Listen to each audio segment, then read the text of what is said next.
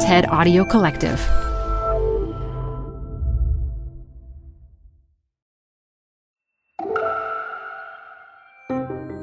I'm Elise Hu. You're listening to TED Talks Daily. We're about to learn about the universe, its vastness, its dynamism, and how we know all these things about it. Speaking at TED Women 2021, writer Maria Popova tells us a surprising story of a well known telescope and the people who made better understanding of the universe possible. This show is brought to you by Schwab. With Schwab investing themes, it's easy to invest in ideas you believe in, like electric vehicles, renewable energy, water sustainability, and more. Choose from over 40 themes. Buy as is or customize the stocks in a theme to fit your goals. Learn more at schwab.com slash thematic investing. This episode is brought to you by US Bank. If you're like me, you've always got some projects started that you haven't finished just yet guilty. With any project, it always helps to have the right tools. That counts for managing money, too. The cool thing is the US Bank Visa Platinum Card is the perfect tool if you have big ticket purchases coming up or even if you just need to take care of some debts. With a low intro APR for 18 billing cycles, make sure you have the right tool to help you manage your money. Check out what you can get accomplished today and apply at usbank.com slash platinum. Limited time offer. The creditor and issuer of this card is U.S. Bank National Association pursuant to a license from Visa USA Inc. Some restrictions may apply. Hi, I'm Ben. I suffer from a condition called writer's block. It strikes when I'm at work.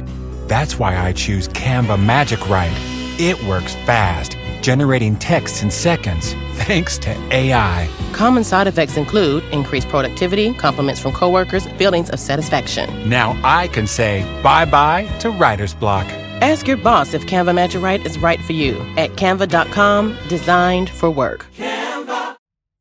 In 1908, Henrietta Swan Leavitt, one of the women known as the Harvard computers who changed our understanding of the universe long before they could vote, was cataloging photographic plates at the Harvard College Observatory, single handedly analyzing 2,000 variable stars, stars with fluctuating brightness, kind of like a lighthouse beacon.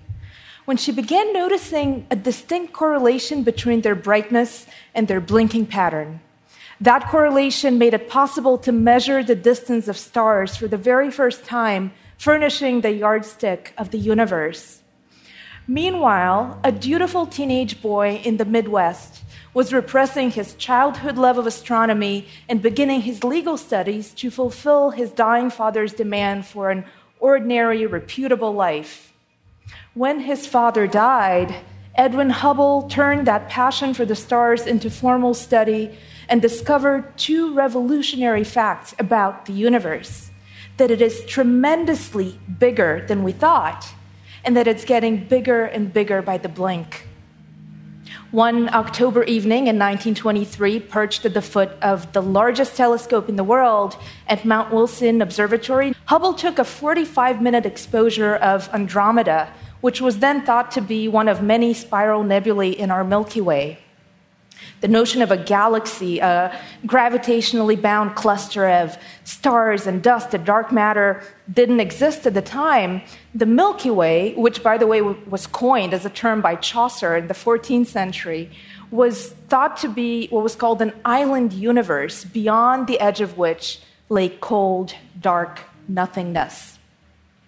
But when Hubble looked at the photograph the next morning and compared it to previous ones, he furrowed his brow and, with a gasp of revelation, scribbled right on top of the plate V A R and then drew an exclamation point because he had realized that a tiny fleck in Andromeda, previously thought to be a nova, could not possibly be a nova given its blinking pattern across these different photographs.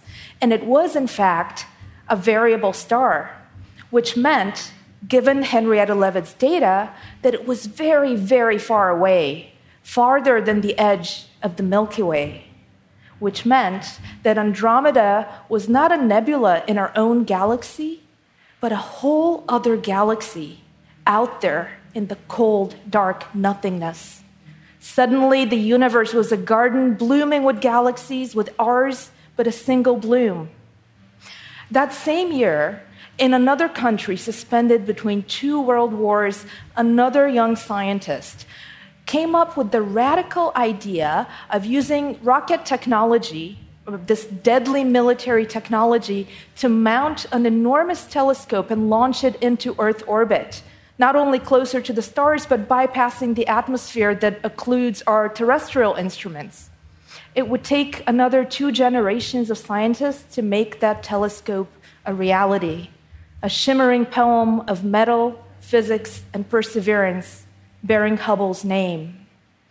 But when the Hubble Space Telescope launched in 1990, our human fallibility had slipped into the precision of the instrument, and it turned out that its primary mirror was ground into the wrong spherical shape, warping these long awaited images of the unfathomed universe. Up the coast from Mount Wilson Observatory, a teenage girl watched her father who had worked on the Hubble, one of NASA's first black engineers, come home brokenhearted. He didn't know that his observant daughter would become poet laureate of his country and would commemorate him in the tenderest tribute that an artist's daughter has ever composed for a scientist's father, which would win her the Pulitzer Prize the year the Hubble's corrected optics captured that revolutionary ultra deep field image of the observable universe, revealing what neither Hubble nor Henrietta Leavitt could have imagined that ours is not just one of several galaxies, but that there are 100 billion galaxies out there, each containing 100 billion stars. From My God, It's Full of Stars. When my father worked on the Hubble telescope, he said they operated like surgeons, scrubbed and sheathed in papery green, the room a clean cold and bright white. He'd read Larry Niven at home and drink scotch on the rocks, his eyes exhausted and pink. These were the Reagan years when we lived with our finger on the button and struggled to view our enemies as children. My father spent whole seasons bowing before the oracle eye, hungry for what it would find. His face lit up whenever anyone asked, and his arms would rise as if he were weightless, perfectly at ease in the never ending night of space. On the ground, we tied postcards to balloons for peace. Prince Charles married Lady Di. Rock Hudson died. We learned new words for things. The decade changed. The first few pictures came back blurred, and I felt ashamed for all the cheerful engineers, my father and his tribe. The second time, the optics jibed. We saw to the edge of all there is. So brutal and alive, it seemed to comprehend us back.